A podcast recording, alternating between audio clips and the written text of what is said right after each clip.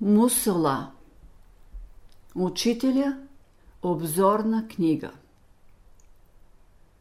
Живота ни в планините по-късно доби организиран вид.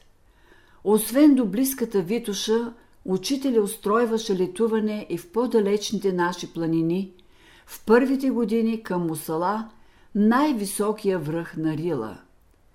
Той също се превърна за нас в символ – възрасна в душите ни като жив идеал, към който вечно да се стремим. Името му е на древен език и значи Божи връх. Учителя казва Най-високия връх е любовта към Бога. Любовта възкресява всичко, до което се докосне. С такава любов учителя обгърна мусала, Божия връх – той вдъхна тази любов и в нашите души. За него той създаде песен. Мусала стана за нас школа. Учителя казва Като сте дошли на Мусала, задачата ви е да се свържете с всички добри хора, които желаят подобрението на човечеството. После трябва да се свържете с всички същества от духовния и божествения свят – които работят за повдигането на човечеството. Като се свържете с добрите хора на физическия свят и с разумните и възвишени същества в духовния и божествения свят, вие ще почнете да мислите и работите като тях. По този начин ще станете проводници на Божиите блага. Преди още хората да бяха тръгнали из планините – преди да направят своите хижи и хотели с техните удобства, нашите огньове горяха при езерата. Нашия екип по онова време беше най-скромен. Ала какъв богат живот, какъв изобилен вътрешен живот изпълваше всяко наше движение. Ние отсядахме обикновено край първото езеро под Мусала – възникваше примитивен бивак почти без никакви удобства. Огньовете горяха и множество чайници кипяха радостно.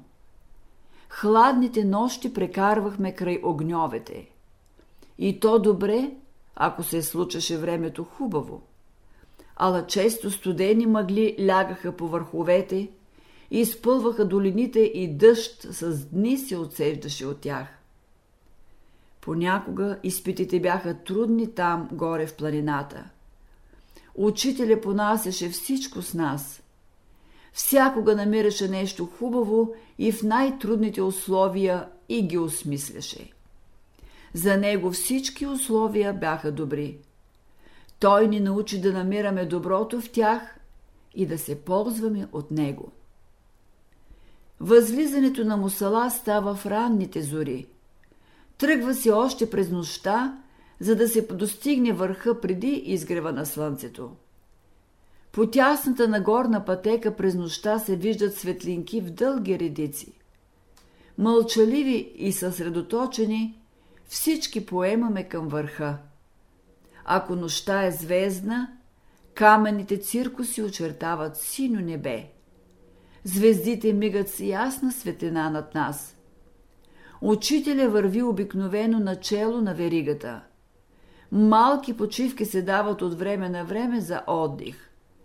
Тясната пътека извива в скалите между острите върхове на дълбоки пропасти, навлиза в долините, легла на някогашните ледници, минава над бистрите кристални езера и потоците, изтичащи от тях. Когато наближим върха, той вече свети в нощта, озарен от сиянието на зората. Със свещен трепет правим всяка стъпка нагоре. Бавно излизаме от каменните циркуси, кръгозора расте, звездите бледнеят, леденият дъх на пространството ни обгръща. Нищо не може да се сравни с гледката от мусала в ранната утрин. Наоколо безмълвни върхове са застанали молитвено. На изток живо трепти зората. В мълчание дочакваме свещения миг на изгрева. първия лъч на слънцето ние приемаме в душите си и нашите песни тихо, молитвено се понасят в пространството, като че звучат сами душите ни, докоснати от лъчите на слънцето. Додето погледа стига, се редуват планини, всяка обагрена със свой цвят. Тези багри се менят постоянно, като че разказват приказка. Далечните върхове на Пирин са като корона, окичена с бисери. Родопите се диплят необозрими и се губят в далечините, а ниско в долините още спи сънливата тъмнина. Всеки глас е замлъкнал. Говори само светлината в пространството, чрез вечния език на Бога, който душата знае от далечната своя родина и никога не забравя. Някога се случват тихи дни, ясното слънце се издига и на върха става топло. Тогава оставаме дълго време там, горе. Очите не могат да се нагледат на необятните простори. Царство на светлината, царство на свободата, царство на духа. На върха, насядали около учителя, ние слушаме Словото на планината. Защо се молите на Бога? Бог е любов. Ще му предадете ли нещо с вашата молитва? Ние се молим на Господа, понеже е съвършен. Следователно към онзи, който ни обича, ние можем да отправим само една добра, светла мисъл и да му благодарим. На съвършения, на любещия изпращаме своята благодарност. Нищо повече не можем да му дадем. Мислете за Бога, за да станете съвършени като Него. Мислете за Бога, за да станете добри като Него. Мислете за Бога, за да станете благи като Него. Единственото нещо, което можете да направите, е да проявите любов към Бога, любов към ближния, любов към всички брати и сестри, към майки и бащи, любов към най-малките растения и бръмбърчета. Всичките са братя, приели различни форми, за да свършат някаква работа. Под брат разбираме всяко същество, което в дадения случай може да ти услужи. Кравата е твоя сестра, ябълката също. Малко хора познават своите братя и сестри, които им слугуват. Светлината, която излиза отгоре, е наш брат. Топлината е наша сестра. Така гледам аз на нещата. От единия до другия край на света трябва да се чува само песента за изпълнението на Божията любов. Иде новото в света. Новото е в песента. Новото, което иде в света, е в мисълта. Новото, което иде в света, е в сърцето. Новото, което иде в света, е в душата. Новото, което иде в света, е в духа. Всеки трябва да слуша своя ум. Всеки трябва да слуша своето сърце. Всеки трябва да слуша своята душа. Всеки трябва да слуша своя дух. Това е езикът на Бога.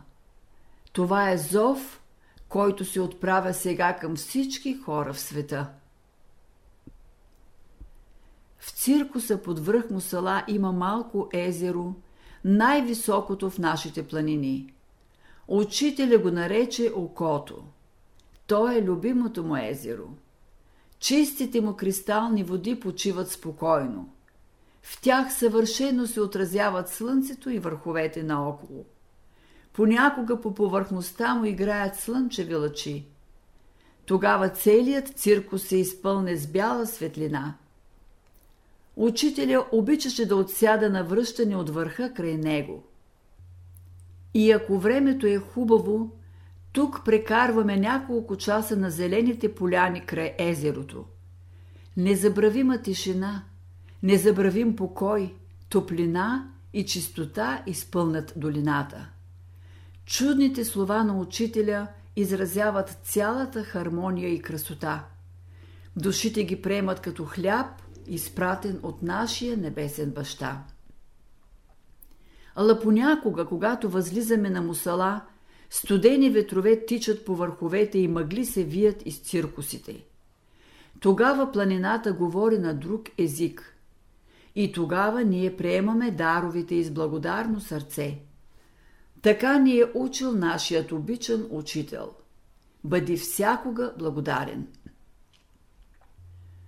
Намерете между беседите на учителя една беседа, озаглавена Малкият стрък. Запазете словата и в душата си. Тази беседа е неоценима награда на учениците за дните и нощите, героично издържани под студения дъжд и мъгла край първото езеро на Мусала. Въпреки времето, ние пак възлязохме на върха. След като се върнахме, учителя говори за малкия стрък. Мъглите висяха ниско над езерото. Тревите тегниха от влага. Учителя приседна на един камък край езерото. Ние всички се забрахме около него. И той почна. Всеки стрък, който излиза от земята, ще види слънцето. Може да попитате сега, защо седим на този дъжд. Дъждът за нас е предметно обучение. Когато нивата е посята, дъжда е благословение. Когато нивата не е посята, дъждът е нещастие. Защо ни посрещнаха на мусала с грамотевици, дъжд и сняг? Това беше езикът на небето. Господ казва, кажи на тези хора, че ако вършат волята ми, ще дойде моето благословение над тях. Красиво е да вършите това, което Бог иска, да бъдете винаги добри. Мнозина от вас сте оставили вашите добродетели непроявени, т.е. много от вашите семена не са поникнали на нивата ви. Защо ви доведох на Мусала? Да познаете Господа. Той ви говори отгоре, но вие не разбирате езика му. Той ви казва, вие трябва да се обичате. Да обичаш, както хората обичат, това развръщава. Вие трябва да обичате така, както Бог обича. Ще обичате и ще прощавате. Ще работите за кого? Само за Господа. Тая мисъл за Бога да седи всякога в ума ви. Каквото вършите, само за Бога да го вършите. Ако някой ме запита, защо обичаш Господа, защо му служиш, ще кажа, защото Бог ми обича.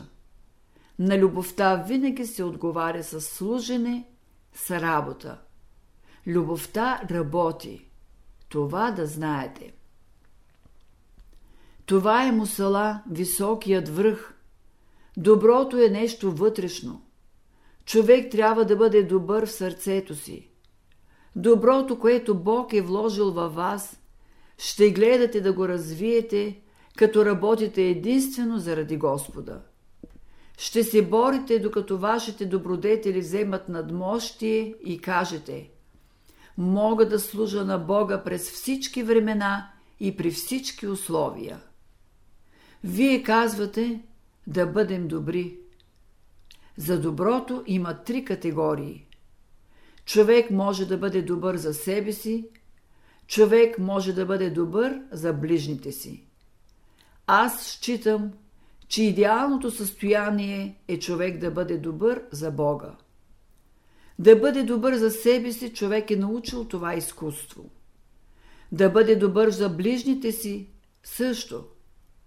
От сега нататък трябва да се учим да бъдем добри към Господа.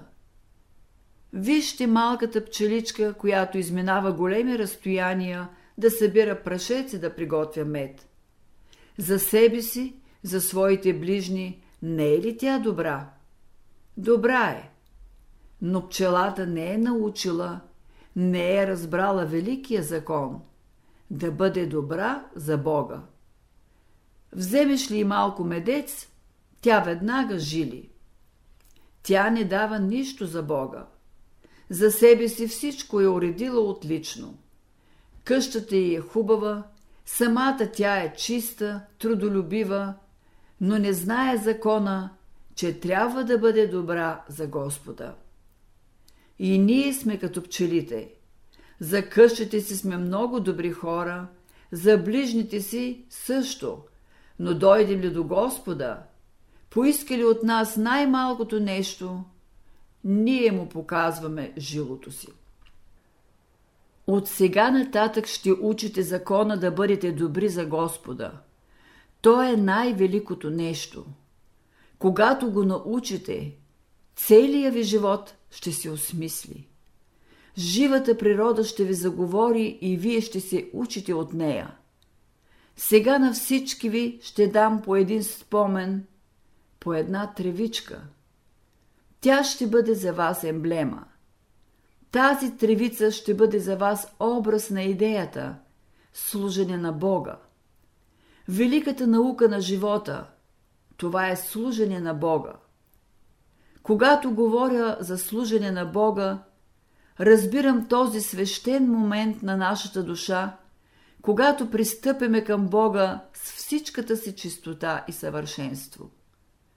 Чисти и светли в своите мисли, желания и действия. Само при такова съвършенство на духа и чистотата на душата ще разберем какво изисква Бог от нас. Ще почнем с най-мъчното – Божествената наука, която ще ни научи на всичко онова, за което душата ни купнее, на всичко това, към което духа ни се стреми. Когато отиваме да служим на Бога, трябва ни божествено знание, знанието на живата природа. След беседата един ученик каза Учителю, колко е хубаво всякога да бъдете с нас и така да ни говорите. Учителя отвърна – не е било време, когато да не съм бил с вас. После друг каза, колко е хубаво да останем тук.